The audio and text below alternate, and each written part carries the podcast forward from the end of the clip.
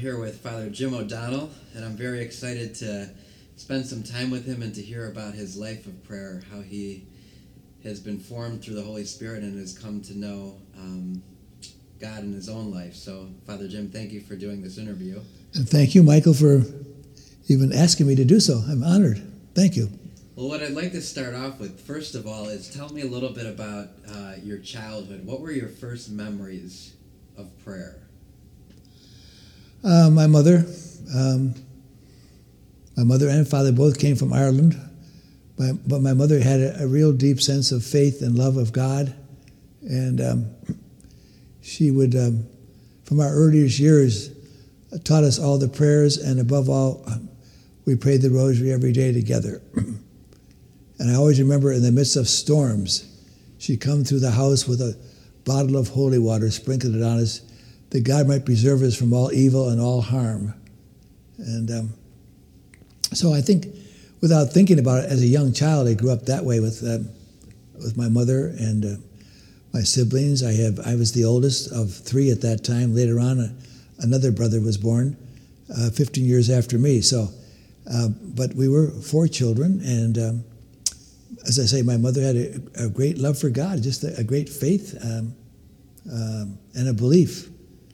Uh, she came here poorly, uh, left home um, at, uh, at a young age of 18, and um, came to a country she never knew. And uh, but all of this was because of her faith life. That gave her the courage to take those steps to keep on going, even though it was difficult. You know. And my father as well. I mean, he was a big, strong man, and um, um, he truly was a pilgrim. I mean, he came without any papers. Uh, he literally was came over on a boat shoving coal in a, on a big steamer. And um, but he was a person that always was able to navigate through a lot of difficult things in life. But one day in high school, I think I was um, probably 16 or 17 years old. I was working on, on the construction. So my father did. He was a laborer. And one day he said to me, um, I, was, I guess it was four o'clock in the afternoon. We quit about 4:30. He says, "I want to teach you something today." And I thought, "Wow, okay." He said, "You may not, you know, see me always on my knees in prayer at home, but I want you to know that I work hard, but I don't do it to please some foreman or superintendent of a job. This is my prayer." And so we want to go, I want to go back over with you and look at every ditch we were in today and realize that this was all done out of my love for God. Wow. And I always remember what a powerful influence that was for me to realize that this man who, uh, you know, I would never think that, that he was that conscious of God's presence, but he said, I work hard, but I do it because I love God, and this is my thanks to God. But as a young person, again, it was a, a powerful example of, of my father um, teaching me his way of prayer as well. Almost like a St. Joseph in the background. Yeah, yeah. When you prayed the rosary with your family, was it with your family or? Just, yes, yeah, my brother, did, all of us what together. What was that like for you as a kid? Were you bored? Did you like? It? No, I, I, liked it. Yeah, we all knelt down in the living room, um, and um, I, I, know from my sister, whom I see every Saturday, um, we we grew up loving that. You know, I think I, without question, we grew up with a great love for our Blessed Mother. Yeah. Um, so, um, but it was just a way of life. I mean, and it, not only in our family, but all the Irish families that we were part of that lived in the same community and area of East Cleveland, um, they all did the same thing. Every night after supper, it was the rosary before you went out the door. If you had a date or wherever you're going, you prayed the rosary first before you went out the door. Hmm. So by seven o'clock, it was all finished. So whatever activity you had to go to, you could go, but not before you prayed the rosary. So, but it was not like, uh, oh, why do we have to do this? Uh, especially in teenagers. Um, uh, surely the other kids don't do this. I never found ourselves saying that, you know, saying, well, why, why do we have to do this? Or, uh, how come um, uh, other kids that are Irish and Catholic they aren't doing this? Well, they were doing it. Yeah. yeah so yeah. Anyhow, um, so those are early beginnings, certainly, and uh, a great love for the Eucharist, you know, uh, going to Mass uh, oftentimes daily uh, at St. Philomena's in East Cleveland. Um, and um, so, nourished in the Eucharist as well as nourished in daily prayers. Um, you know, you became a, a, server in grade school, and it was something you looked forward to to do. And um, so, all those were formative um, experiences, to say the least. You know. How about your own private prayer? Did you pray alone at all as a child? I don't remember doing so. I suppose I did, um, but I don't remember as um, as such. You know, mm-hmm. I think I probably did when I, I know when I went to church. Uh, I enjoyed. I just enjoyed being in church um, and uh, being quiet um, without, you know, uh, things that maybe were bothering me at the time or worry about taking an exam or something. Um, I would certainly be present uh, in church for those moments. But um, yeah, I and I enjoyed being a server. So I mean, there was a prayerfulness in that too. I, I know I. Um, something that I, you know, I enjoyed doing. It wasn't like, oh, we have to get up and be there for six o'clock mass. I, I love to get up early and I love to get there. So it wasn't like a terrible chore. I, I know for some people maybe it is, but it was never. I wanted to be there on time, and I, I was always an early riser, and I was always there on time, and and. Um, well, uh, what do you think it was? You know, a lot of kids today think it is a, a chore to go to mass. They don't necessarily want to go. Why did? Why do you think you enjoyed it? Because I felt close to God. I felt close to Jesus Christ, mm-hmm.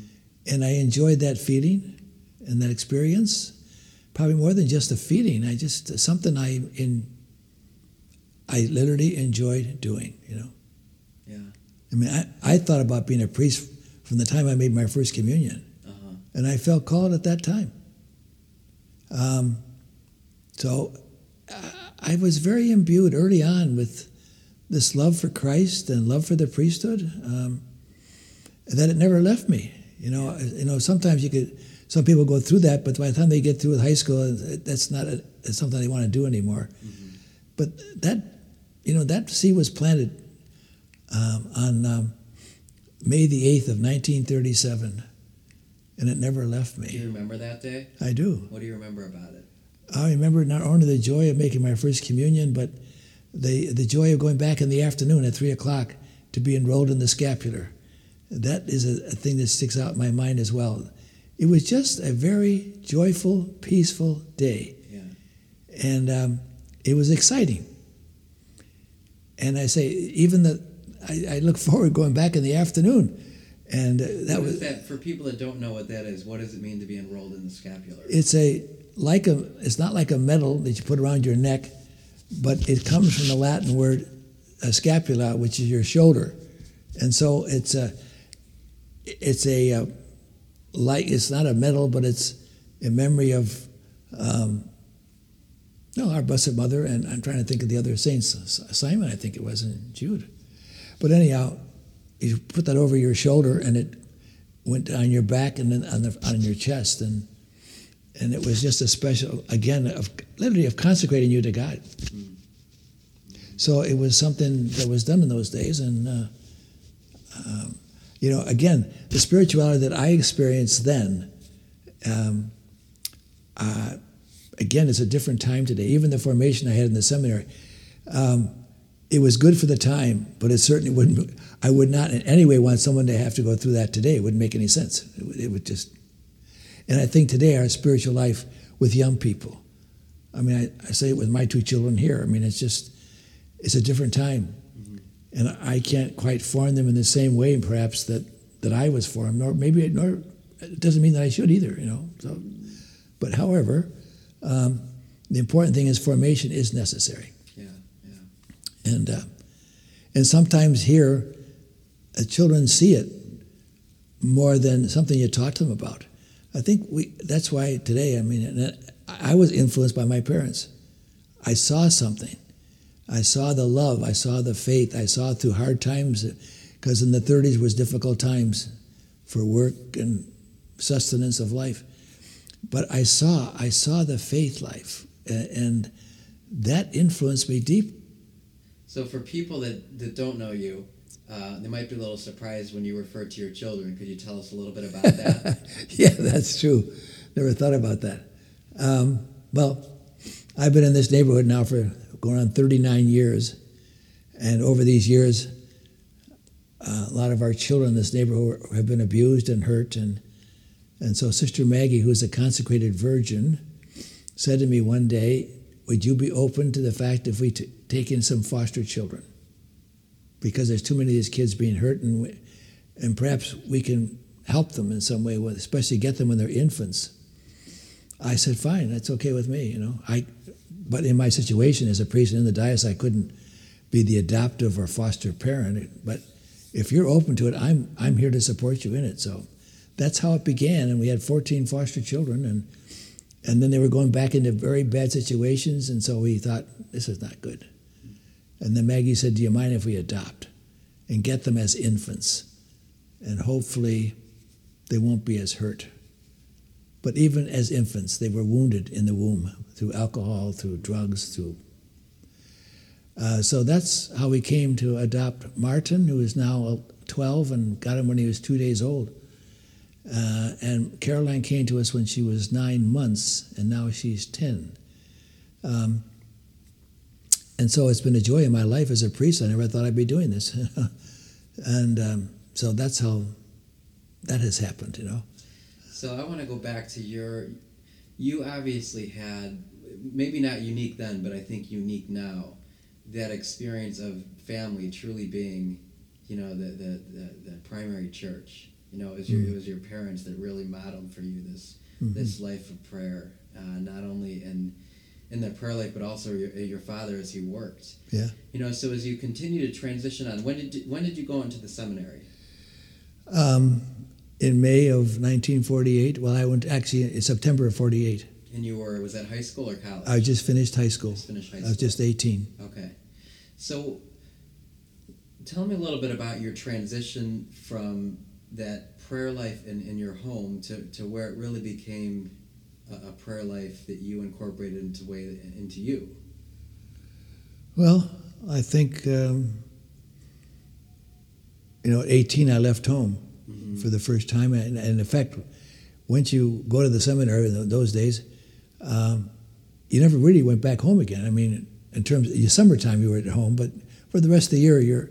In those days, we were, we were more confined even then, you know. Um, so um, I think that sustained me um, and helped me because sometimes the prayer life in the seminary was a, a great deal around um, the office, divine prayer, um, but it wasn't really steeped in private or uh, quiet moments of prayer. And I think that what I received at home uh, helped me to find my own way, you know, in a sense. So I would go to the chapel at, the, at St. Mary's, or I was in college in Canada. Uh, I would find a, a, place to go and, and be silent and quiet. Uh, and at that time, of course, uh, I wasn't receiving spiritual direction. It just uh, later on it came, but I didn't have it then. You know, in the seminary, I didn't. Uh, unlike today, which I think is good, students have spiritual directors; they're encouraged to do so. But in, at that time in our life, um, I don't know uh, other priests or seminarians at that time whether they had spiritual directors, but I didn't have one then in the seminary. But I reached inside, I think, inside of me, and uh, I knew that I, I, again, I long for a moment just to be quiet, go down to the chapel, and sit there be by myself. And uh, I, I, think that helped me a lot. Uh, I don't think I would have um, got along too well if it was just dependent upon the uh, the community prayer. The, that wouldn't have been enough for me. Um, so God, through His own wisdom and spirit, guided me really. Um, and, and helped me to long for that place. And I, I love to go to the chapel and be there on my own. Can you paint a picture for us of what that looked like, what that experience was like for you to go to the chapel? Well, it was just the silence that enveloped me. I felt, in a way, I guess it, it must be like what you felt when you're in the womb of your mother. There was a certain comfort that uh, uh, that infant has in the womb of the mother. Uh, there's a, a joy, there's a comfort. I believe that it was something of that nature. I felt always some joy, I felt some peace. Because for me, uh, um, education, life in the seminary was very difficult. I never found studies easy. I always had to work hard, and and sometimes I was just getting by. And uh, there were times when I wondered would they ever even ordain me. You know, I just I don't know. Um, so, but that but that was good because it it really deepened within me. Where am I going to find some peace in all of this? And it was in the quiet, in the chapel, in the presence of the Eucharist. I think that was the key. The chapel wasn't just the chapel; it was the fact that the presence of God is there in the Eucharist. And uh, even the holy hours in the seminary were all filled with prayers. It's like they couldn't have an hour without it filled with all kinds of prayers you had to say. And uh, it, it maybe it left you for maybe 10 minutes you might have had in complete silence, but for the most part, it was always filling things up. Even then, it, it like, um, it's almost like, why, why wouldn't you just leave them there for a half hour or an hour, you know? Because we, we would have times when you'd have Eucharistic devotions in the seminary, whatever, and you, and you go and you'd kneel up before the Blessed Sacrament for an hour and that was always a joy to do. And I, I, I love that, you know. So it's, um, well, I don't know. Those are some of my feelings of it. It was a joy. It was a love, a comfort actually, a comfort. And I, I got not much solace out of that, you know. Well, I think that's a real gift because a lot of people long for that. Um, and I think as a priest, when, when people want to learn how to pray, they think of saying prayers. Yeah. You know what I mean? And it's almost yeah. like you said that they, they filled they filled that holy hour with prayers, but you had that that almost innate uh, ability to be in silence and to enjoy silence and not to be afraid of it. Mm-hmm. I know that certainly is still a part of your, your prayer life now. So as you looked, you know, at your time in the seminary, were, were there any times where you you grew in prayer? Um, any significant moments of prayer? Um, right now, I, I don't recall any significant moments. Um, what was it like then to transition from seminary to priesthood? Well, I was deeply concerned about that, and um, and that's when I knew I'll never make it without a spiritual director. Uh-huh. I need someone to guide me because now, once you leave the seminary, there was a structure there that you know you got up every morning at a certain time, you went to the chapel at a certain time, you had your you know everything was set laid out for you. Uh, but once you leave that structure, and unlike now, when you, and I think it's a good thing now, students go out for a year of uh, to be in a parish for a year and get a sense of how all that spiritual life I received in the seminary. How does that work out now? Because yeah. it's so easy to get busy and be immersed in that. So um, that's what it did for me. So uh, before, actually, almost my last year, um, I came across a wonderful person in my life who was Father Louis Trivison, and he became my spiritual director for the next, well, almost 50 some years. And, um, and Father Urban Gerhardt, uh, who was a great priest as well. So I had those two priests that guided me, and we would meet faithfully every month. You know, it was rare we missed a month. You know, and um, and I don't know, you know, how I would have made it without that. Um, I can remember Father Gerhardt uh, giving me a, a pad, and it said, you know, when you what time do you get up, when your holy hour, when's your office, and you had to fill this thing out, and then give it to him every month. And I thought, you know, so, but it was, the whole idea was you do it enough, it'll be a part of you. You won't have to have another sheet or, you, you won't do that again. You won't have to do it because it's in you. Right. But it was his way of helping me, for me, was to give me that pad. And I had to bring that every month to him and say, this is what I've done or haven't done or where I, got too busy and maybe didn't pray the office or something. But um, so um, those are those are very absolutely incredible helps. I mean, I don't. I, that would be my concern today, um, for even for our, our seminarians today. They're going into a different priesthood in a different time, and more than ever, we'll need that kind of help and direction. Uh-huh, yeah, yeah. So when when you became a priest, you know, having had that direction, what were how, how were you? How did you? How did that your prayer life change and transform? Or Well, deepen? I, I just knew one thing, and I still do it today. It was I had to make sure that I have a, a holy hour every day. Mm. Make sure. So for me, it was always first thing in the morning. Usually mass would be maybe six o'clock, maybe even five o'clock, but whatever. Um, and I had priests that I was living with at the time were good men, good holy men. And the one priest told me, he says, every morning, even after you have celebrated your mass, make sure you go out and kneel in front of your confessional and be there in quiet because someone's going to want to receive that sacrament. Mm. So every morning, make your holy hour in front of your confessional. Oh, So I would do that yeah. every morning. Don't go, don't stay back here in the sacristy. Go out in front of your confession. On those, and at St. Colman's, we had a portable confession. We didn't have permanent confession like you have today. So, but he said kneel, and he'd be on one side, and I'd be on the other side every morning, kneeling before our, our confessionals. And um, so, not only was it holy hour, but you're also hearing confessions every day. Somebody would come. So, um, but that was just, you know, an automatic in a sense. It was you're not going to survive very long if you don't do this, you know. And then at the end of the day, but it was hard because the, as the days got longer, you were filled with all kinds of, as we are today, with your parish meetings and all kinds of things going on until almost 10 o'clock at night, sometimes 11 o'clock at night. So if you didn't get that holy hour first thing in the morning and get started apart from your office, not so that was just something that was strictly a, a time of quiet to be there before the Eucharist. Yeah, so talk a little bit about that because um, I know some people, when you say holy hour, they think that that's a, an hour. You know, that, that would cause them panic. What do you do for an hour? Yeah.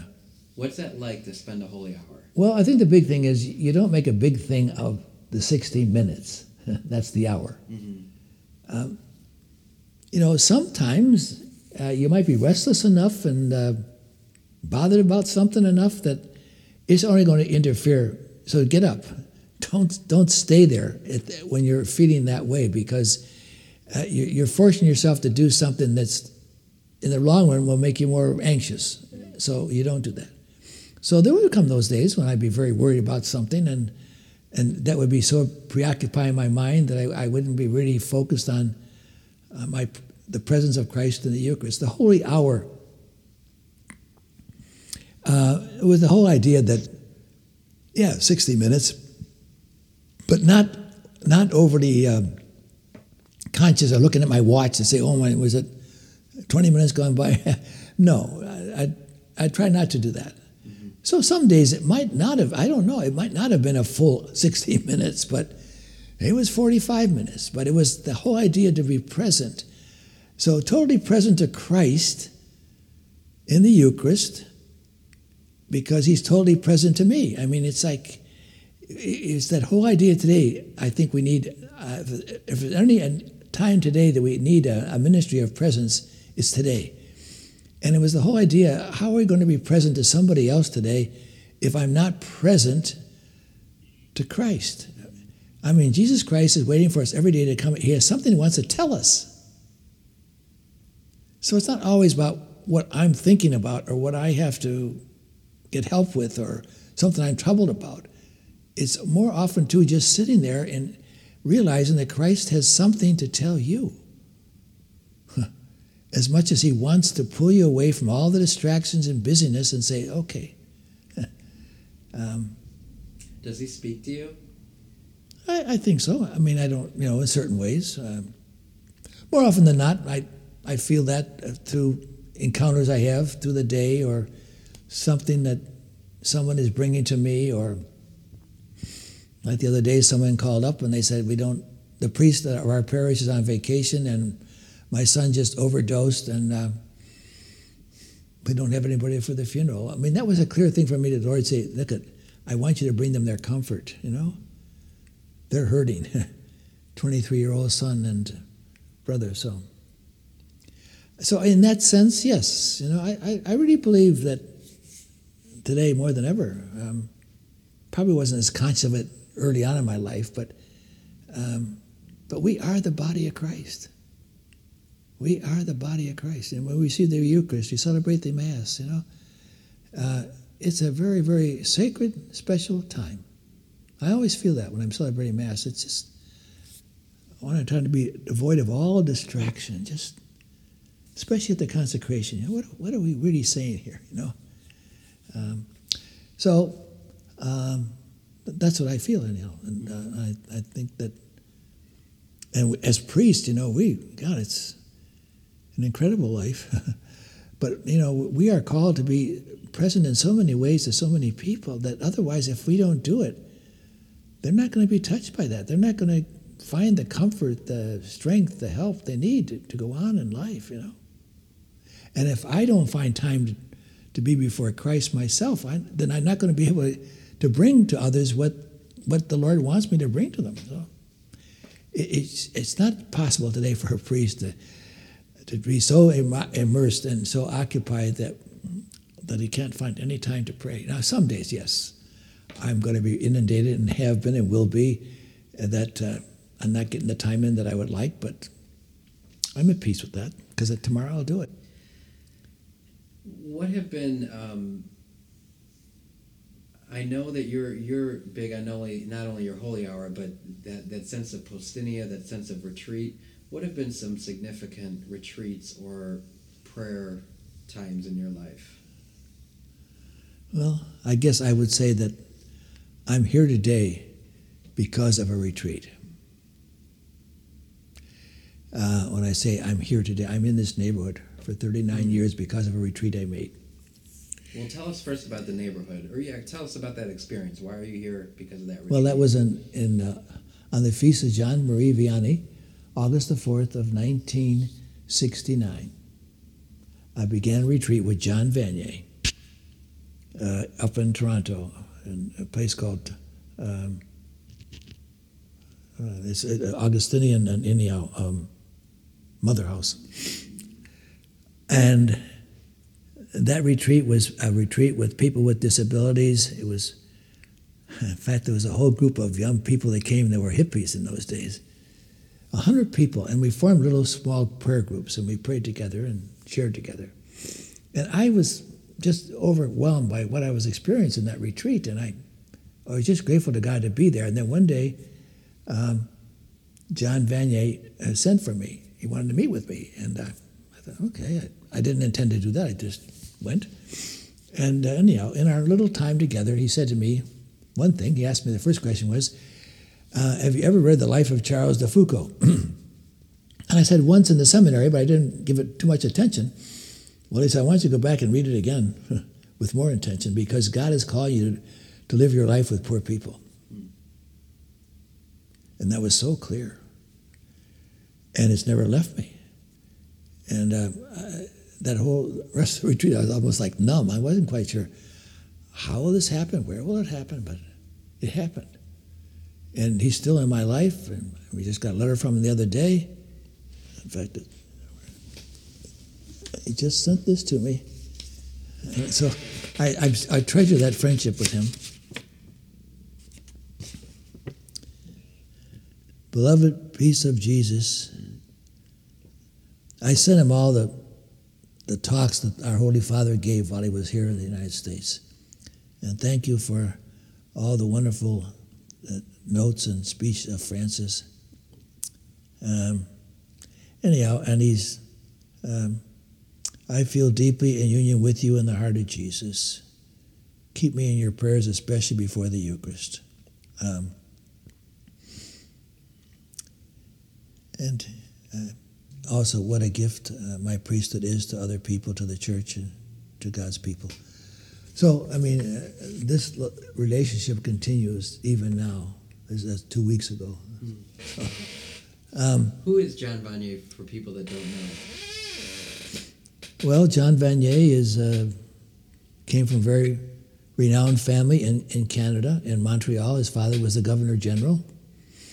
Uh, uh, his mother, um, they were um, very committed uh, during the French War, and they were involved in the World War II.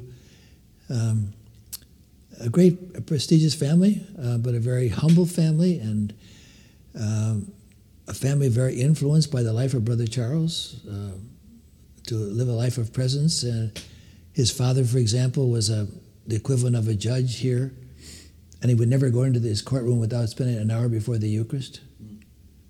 So, uh, and John himself was a philosopher, a teacher. Uh, he wanted so much to be a, a, priest at one point in his life, and for, for, whatever reasons, they didn't feel he would, would be an adequate candidate for the priesthood. It's kind of strange, but I, in any event, uh, that led him to go to France, and and he was this priest asked him if he would help go into this mental institution and kind of come become the director of it, and he said, "I was scared to death. I, you know, I've been a teacher, a philosophy teacher at St. Michael's in Toronto." He says, "I the last thing I thought about is living with people that are severely mentally impaired." And but that's how it began in 1964. He took in two people, and now today, 50 years later, there are 140 communities throughout the world living in community with people of disabilities, and that's what he's primarily known for now, and he just received the Templeton Award in London for his work with people with disabilities, and um, and has spent much time in, working with people in prison and so forth. So uh, that's who John Vanier is. Um, if you notice, his name is J E A N. They think it's Jean, but the French word for John is J E A N. So he's a male. He's not a female. Uh, he's yeah. John Vanier and known today because of his great love for what we call L'Arche. L'Arche is the first home where he took in two people, Raphael and Philippe. L'Arche is the French word for the ark. The whole idea of the Ark of the Covenant, Noah and the ark, taking all those people in to the ark and creating salvation. So that's why it's called L'Arche. So now you have L'Arche Cleveland, L'Arche Erie, L'Arche Buffalo, L'Arche all over. But it's, it, that's what it means. It's, it's the French word for the ark. Now, when he said that to you on retreat, obviously, you know, God used him as an instrument and spoke to you. What what happened in that in that moment or that? I was numb. I, I had a tremendous joy inside of me. I truly felt this was a call within a call. Mm. Something was happening inside of me that, uh, to this day, I, I feel it. I mean, I know it. So it was something very, very special. It was a special grace of God. It was truly the gift of the Holy Spirit. Yeah, and that that, as you said, is what brought you here. Mm-hmm. How did how did that transition? How did you discern that? Well, um, uh, I guess what I'm trying to think. Um, shortly after that retreat, I I was then director of CYO, had been since '68 um, until '75.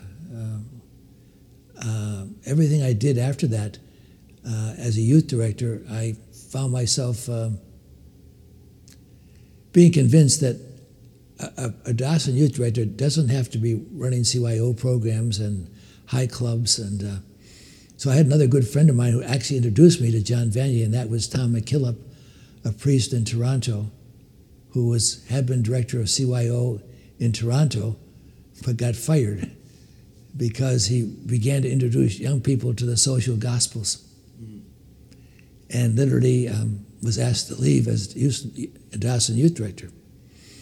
So that appealed to me. That and he started to uh, bring before young people, people like John Vanier, Mother Teresa, um, uh, the junkie priest uh, from New York, um, John Howard Griffin, uh, Dorothy Day, um, Chief George. Every year he created an experience where he brought people like this that were living the gospel message. And he would get 3,000 people to come to this event. And I started going to those events and then brought them back here to Cleveland and uh, put on a few at the music hall. But um, so my staff and a lot of people were not uh, particularly excited because they were fearful of what I was doing. We started Walks for Hunger because I picked it up from what they were doing in Toronto, and so it, it started taking another whole direction for me and, and, and CYO as well. I figured there's a lot of very capable people that can run all the CYO programs, the football programs, basketball, all of that. I would go to those things and certainly support them, but um, I knew that my efforts and energy should not be totally into those things. Yeah. So that was the first impact that it had on me from going to that retreat during those days. Right. And uh, then it continued on in different ways uh, after that. Uh, then in 75, I went to Bishop Hickey and said, I, I really feel called to spend a whole year with four other people that I've met through youth work, and we're going to go on a pilgrimage for the whole year and live among poor people. So I left CYO. And how and- do you respond to that? um, he he was said, well, you know, you can go. Um, so I, I, that was in December, and in January I left with Sister Maggie, who was then just a, a young novice at the Sisters Char- of Charity of Saint Augustine, and two other young people, and um, there were five of us, and we literally uh, packed our bags and found a car and and went all the way out to. Christ Monastery in the desert because I met another priest friend, Father Jim Flanagan, um, who was like, he was a, a, man, a man full of fire. God, he, he was so in blaze with Jesus Christ. And he said, You must go with that spirit that, in a way, that Jesus Christ is emblazoned inside of you. And you must go to the poor. And, but it says, First go to Christ Monastery in the desert for six weeks in solitude. And he said, But however, if any one of you can't live that solitude, don't stay with it. You know, just go back into the city or whatever. Mm-hmm. But all, all six of us, all five of us, spent time in, we all had our own cell for six weeks. Well, what was that like? Ah, it was hard at times, you know. It was a, it was, uh and it was cold, and it was, but we, we were living with five other monks that were just beginning a new foundation at the time. So it was a, it was a, a wonderful experience actually with them and with us, and. Uh, but from that, then we went into the city. We went to Kansas City, where Father Jim Flanagan was living, and we lived in a flop house for six weeks went out into the streets, went into bars, and never drank in my life, but I went there with my flannel shirt and Levi's and sat there in the bar and got to know people and went out passing out flyers with them in the morning. I into, get into a truck in the morning at four o'clock with these guys that are just getting out of prison. They were alcoholics, they were homeless people, and they were passing out flyers. And, uh, for like 10 cents an item. It was, it was really hard work and walking in the neighborhoods. And, uh, so that was our beginning in Kansas City, living that way in a, in a flop house with people that were, oh, broken marriages, uh, mentally ill, mental illness, uh, lonely, unhappy. I mean, but we spent every day with them, immersed with them, pray with them, be with them. So we did that for six weeks. So that's how this whole thing was uh, enveloping. So we then th- 13 months on the road with this way. Went, went from Kansas City then to um, Harlem, New York. And Harlem was a challenging experience because we experienced the reversal of racism. We go looking for a place to uh, stay, and you, you call up a, a person and uh, a real estate person, and they say, "Oh yeah, there's a place available." And then you get over, they say, "Oh, you're white." And they they say, "Well, there's nothing available. There's nothing open. There's nothing." So we experienced that of what it meant to be rejected because you were white, not because of black. But the black community was in those places we were looking to stay. And finally, we found this priest, uh, Father Emerson Moore, God bless him, pastor of St. Charles in Harlem, uh, who uh, later on became a bishop. Uh, but I loved him, and he was so good to us. And but he had such a vibrant African American parish, you know. But he took us in, and he found a place for us to stay, and so that was a good experience in Harlem to experience that, you know. And then from there to the migrant workers of Illinois, go out and work in the migrant fields for another six weeks, experience what they go through, and found learning Spanish through songs. go out to the fields singing and in the singing, I'd start picking up, you know, bits, pieces of Spanish. Then I'd celebrate mass for them every after every evening. The women would all come, but the men wouldn't come. So one day there was an opportunity to go out in the fields just with the men. They considered me to be a leader of my little family that was there. So I would go out and work with them. And then they came to Mass because I was in the field with them. So, but again, experience of plight of people in, the, in that situation talk a little bit about call within a call. Well, does everybody have that? I don't know. But I, I would say that um, it's possible. Um, I was called to be a priest, and I was called to be a parish priest. And I think for most of us as, as priests, I, I suspect, I mean, we all think someday we'll be a pastor. Um, I had those thoughts, but uh, not real strong though. I don't know that I, unlike my classmates who were really longing to finally get a parish in those days, you didn't get a parish until you're 25 years ordained. There was no such a thing as eight years or 10 years. It, it just didn't happen. But uh, so it wasn't a, I guess, a real deep thing inside of me. But um, so I always felt close to people that were poor, were hurt little, as people with disabilities. Um, so, so when he said to me, you know, you're really called to live your life with poor people, I, I felt something that was different uh, than when I, like when you're first ordained. My thoughts were just to be that, a parish priest and in a parish and loved it loved to be a part of families, and I, I just loved St. Mary's and Avon for that reason. I loved St. Colman's as well, but I was always immersed in families and with the children, and their, you know, it was good. It was wonderful. I was very happy with that. But when he mentioned that to me, this took another twist in my life, you know. Um, and then it got further um, deepened within me when, when I went to India and other experiences like this. And um, uh, really experienced people that are poor. So uh, I don't know that everybody experiences it, but I think it's possible. But uh, who knows? I mean, in a way, what you're doing, Michael, uh, um, is is somewhat outside the realm of where you are today as a parish priest, and and I think you're very good at what you do, and um, there's something there that most priests don't have. So you're in, and you're feeling deeply about it, or we wouldn't be doing what we're doing now.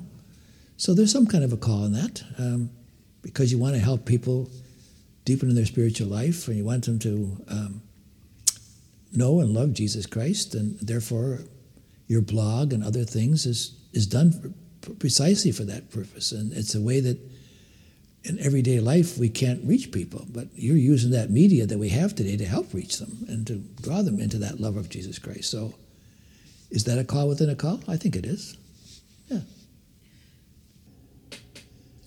Okay, so now I'd like to talk a little bit about um, the Trinity, the Father, the Son, and the Holy Spirit, and how you relate or pray to to those persons of God. I think I think people have well, people have all their own uh, ideas. We all relate uniquely to God, but some people have a difficult time relating to the Father or the Holy Spirit or even to Jesus.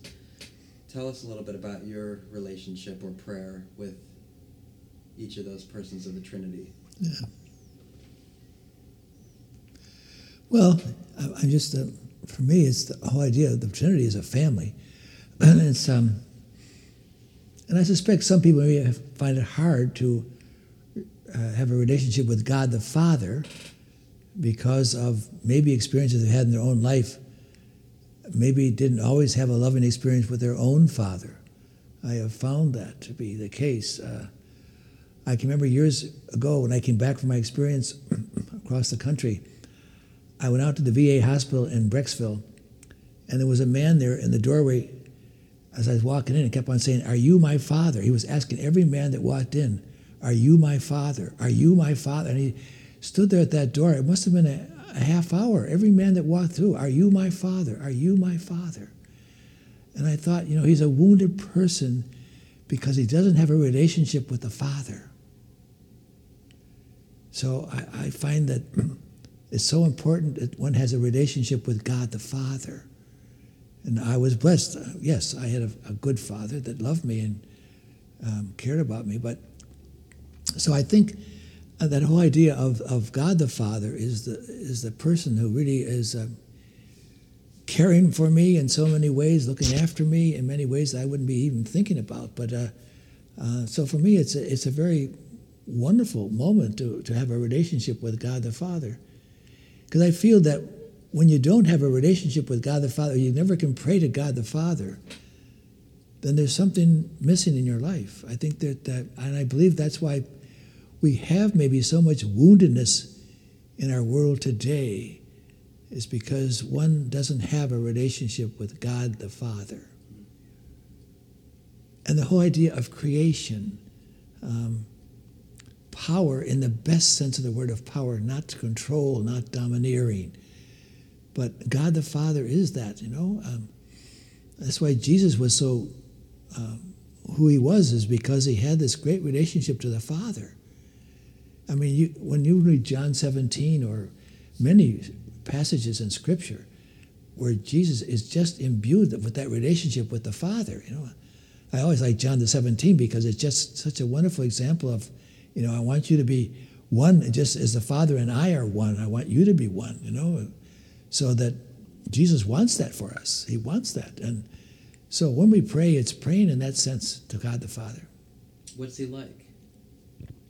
I think a source of great strength, great strength, um, and uh, assurance, assurance that whatever you try to do, you know, you, you do it in that sense of uh, it's not about you. But if it's meant to be, uh, it'll happen. I mean, it's uh, uh, it's that whole beautiful prayer that Jesus says. You know, I want you to be one, as the Father and I are one. I and Him and Him and me. I mean, it's uh, it's that's what it's about. So I feel that. I feel that a strength from the Father. I feel, uh, you know, when you're the courage sometimes we need to take some steps. So the journeys I've in my journey when I'm not always sure of what to do or what, how to be present or the fears that come. Well, it's the Father that I find gives me strength and uh, to keep going on. And as they say in Spanish, adelante, another step, ultreia, keep on going, you know, don't stop. And it's the Father that's there that's, that's leading and guiding, you know. What would you say to someone, and I think a lot of Catholics, uh, especially the generation of my father's generation, they think of God the Father, and, and the first thing they'll say is the Old Testament God. You know, the, mm. they have a difficult time relating to this Abba, you know, this this Daddy. Mm. What would you? What, how do you respond to that? Well, um, I, I, I, would look at it not so much from an Old Testament of father as um, a person that right now is closer to you than you think. I think we I think we feel there's a, a, distance between ourselves and the Father. I think, again, it goes back to what is your relationship to anybody who's been Father in your life? And that's why I love the, and I didn't come up with this, but Martin and Caroline here, they call me Abba, and I just love that.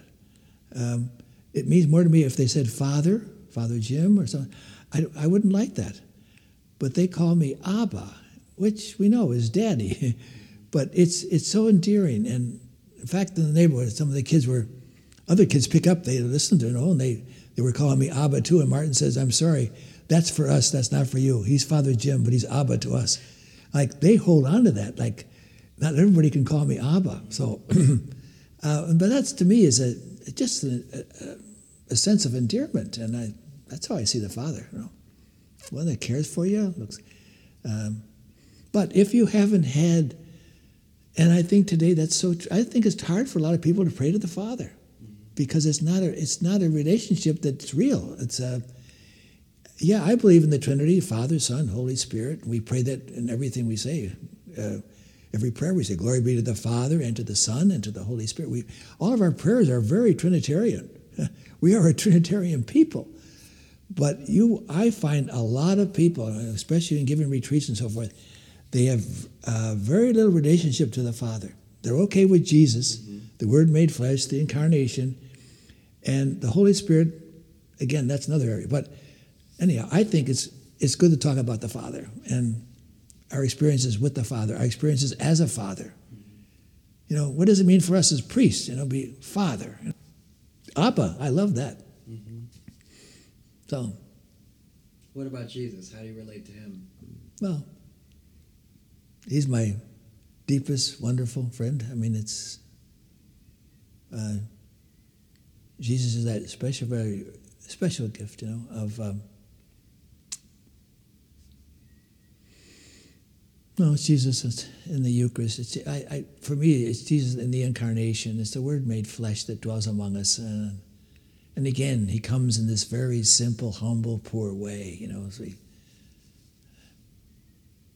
so Jesus is um, that Son of God, but that person that I, I feel like I have a personal relationship with Him. Um, one that's close to me, one that understands me, and knows my heart above all. It's constantly telling us, you know, uh, it calls us into his heart. Uh, that, you know, as we think of, of a year of mercy now and so forth, but Jesus is that very compassionate, loving, forgiving person.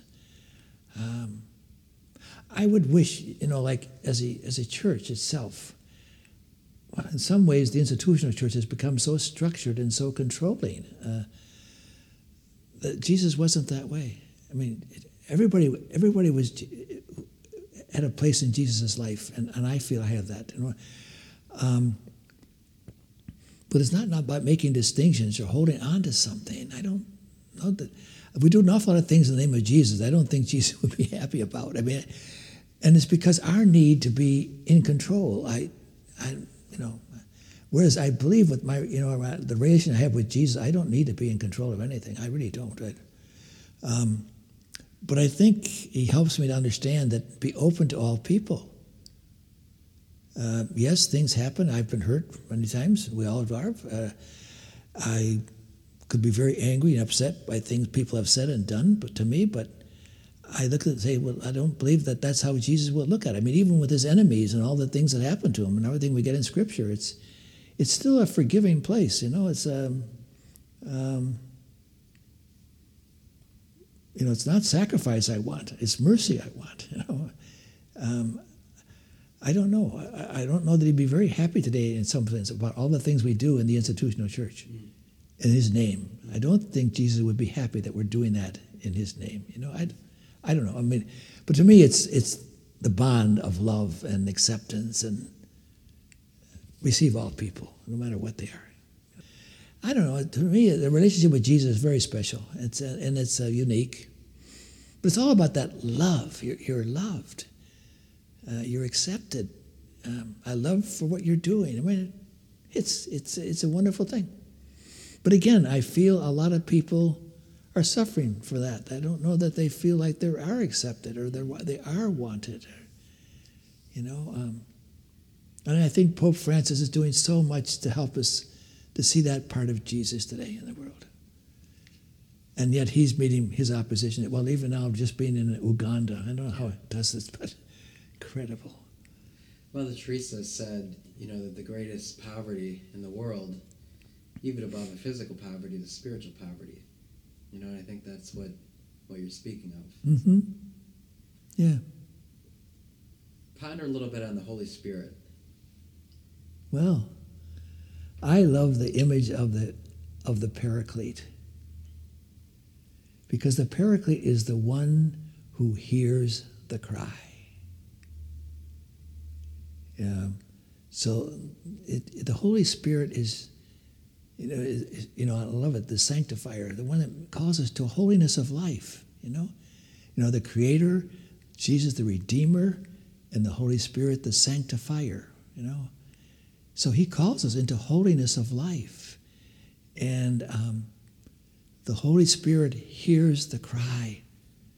The Holy Spirit hears the cry of the poor. Um, one of the children that lived here, you know, I found a note after they left who had been abused, had been hurt, and uh, but it really haunted me because what the child wrote at the age of six was, "I cried and I cried and nobody ever heard my cry. No one ever." This child was sexually abused and physically abused from the time she was three to six. And all that crying when she had been abused, her mother was on was schizophrenic and she was sleeping most of the time. And so her own child was being hurt. And the child was crying out and nobody heard the cry. So the Holy Spirit is the one who hears the cry. And um, and it you know, it's the whole idea that when you don't know what to say and you don't know what to do and you don't know how to act, then the Holy Spirit can work. Because if I've got it all together, the Holy Spirit can't work. You know, if my refrigerator is filled with food, I'm not going to be hungry. but when it's empty, uh, then we can put something in there. So you have to be empty if, you, if I want to receive the Holy Spirit. I can't be in control. I can't have that I know what has to be done. I know how it has to be done, the way it has to be done. Well, then the Holy Spirit can't work. But He works in emptiness. He works in nothingness. He works in littleness. And that's how I see the Holy Spirit, you know. Um, as it says in that wonderful prayer of AA, but, you know, oh God, give me the courage to change the things which I can, accept the things I can't, but the wisdom to know the difference. Well, the wisdom is the Spirit that helps people understand what you can't understand. But AA is a wonderful example of, of the need for the sanctifier because it's all about that. It's all about weakness. It's all about nothingness, emptiness, you know. It's that whole passage again in Corinthians about the, in weakness there is strength, you know. It's in the nothingness of life that we have everything. But it's hard, you know, it's hard to grab that. But that's how I see the Holy Spirit, anyhow. I don't. Great gift to the. And I believe the Holy Spirit is so working in Francis today. Oh my gosh. That's the. Every time we see what happened here in the United States, what's going on in Uganda, whatever he's trying to do, it's, it's, it's a work of the Holy Spirit. It's not about Francis. He's, he, he's the first one to get out of the way, you know. It's not about him. If people think it is or he's doing one thing or another, no, it's not. You're looking at a very vivid act of the Holy Spirit. And that, in effect, it's the Trinity that's working through him. Because he knows how loved he is by the Father and what a union he has in Jesus, you know. The whole idea with Jesus, even that uh, uh, we used an expression years ago in the Cursillo movement, uh, but Jesus and I are an overwhelming majority. What does that mean? Well, without him, you can do nothing. With him, you can do everything. Overwhelming, it's, uh, we can do it. but not by yourself. Yeah. So, so the Trinity is a very important.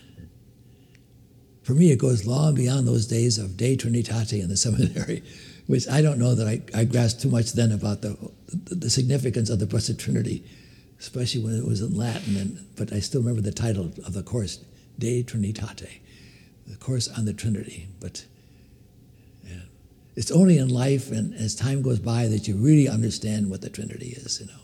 Yeah. You don't get it in a textbook.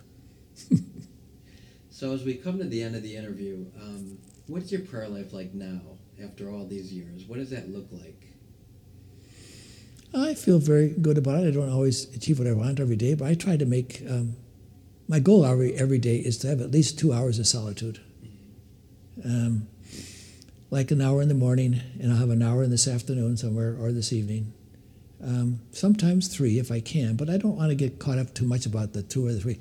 But at least a, a, a fairly large segment of just plain solitude, you know. And ordinary, my day today, Friday, is my day of solitude. Uh, but I thought, well, Michael can come today, and and I'm trying to start this off now a little bit differently um, this next month and into Advent. It's just a part of my day of solitude also is just to make prayer and make the bread Yeah. in solitude. And um, because sometimes in the solitude, in the quiet, it's good to have, be some little thing to do. Um, but I look forward to time of quiet. I don't watch TV. Um, I don't really listen to the radio. Um I read the paper. Um, so I'm, I'm aware of what's going on, you know. And of course, the people around me, they all, they're into all that. But um, I don't need it. Every now and then I'll turn on 90.3 or something, but I, I, I, I, whenever I do it, I say, no, you don't need that. Shut the darn thing off, you know, if my, my, my car or something. But, um, but the radio to me can be a terrible distraction. I don't know. I don't. Um, and I love sports, so sometimes I, want, I can want to hear something, but uh, lately I've decided just to check out from it all. I. I, I hear you know from other people. I know what the Cavaliers doing. I know the poor Browns. I know the. But anyhow, and my Martin loves baseball, so I do things with him that involves that baseball, and I, I will during the World Series. I sat with him and watched it, you know, because he wanted me to, and he hugged, you know, cuddled up next side, and he just because uh, he loves baseball. So we watched it together, and those are things I, I, will do. But I mean, I don't want to be caught up in the TV or. And I'm, I'm, I have to say, Michael, I'm just terrible. Not that I can't be good at the computer or better at my email and stuff. It's not that I, I don't want to. It's not that I don't want to do it, but um, I don't know. I, I guess as time goes along, I'll do a little bit more of it. But I'm not much good of getting on the on the computer or on the internet or as I asked my kids now, I said, Well, what's the big thing today? Well, it's Instagram rather than Facebook. And I said, Oh, what's Instagram? Well, it's more private. You control it a little better. And I say, Wow, okay. Uh, so they, they know. I ask them questions. Sometimes before I give in a homily, I'll say, Well, what's the big thing today? And then they're waiting for to say, Well, how am I going to tie this into my homily? And Martin is very anxious. Are you going to talk about me today?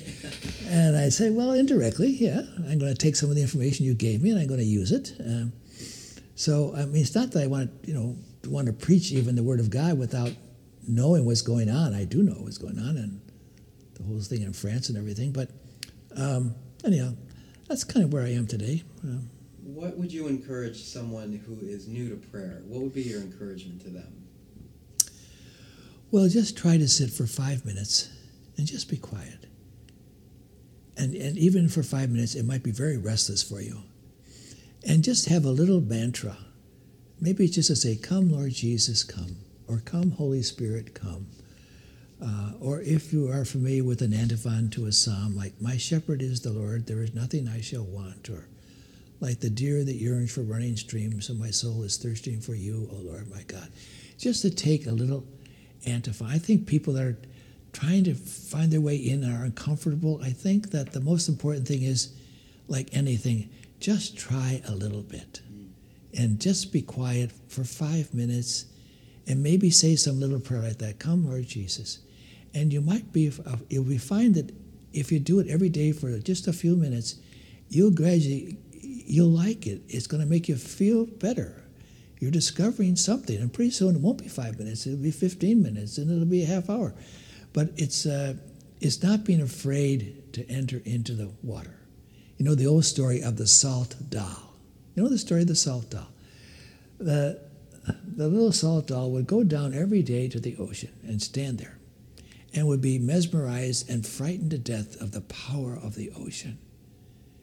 And day after day, the ocean would beckon to the salt doll, Come, come and join me. But the poor salt doll was afraid.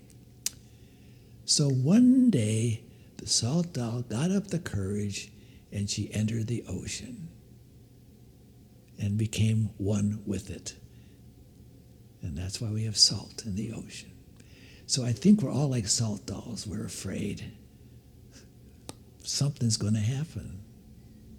Uh, so it can only be good it'll happen. But I would just encourage people, especially today. I think more people are trying.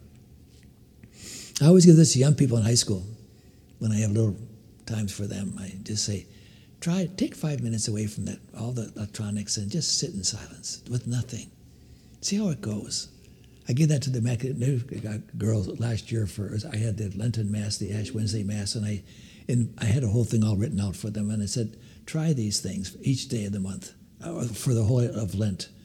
And I don't know how many of them with, but it's all that little bit of quiet and silence. So uh, I, I think that's what it takes. Well, thank you. You're welcome. Can I and all the people that are listening have your blessing? Sure. O loving God, in your good and gracious spirit to us, may you comfort us, may you hold us, may you assure us of your love, and may we be at peace and pray every day. One thing I seek, and this I ask to dwell in the house of the Lord all the days of my life. And in that spirit, I beseech God's blessings upon you in the name of the Father, and of the Son, and of the Holy Spirit. Amen. Thank you, Father John. Thank you, Mike.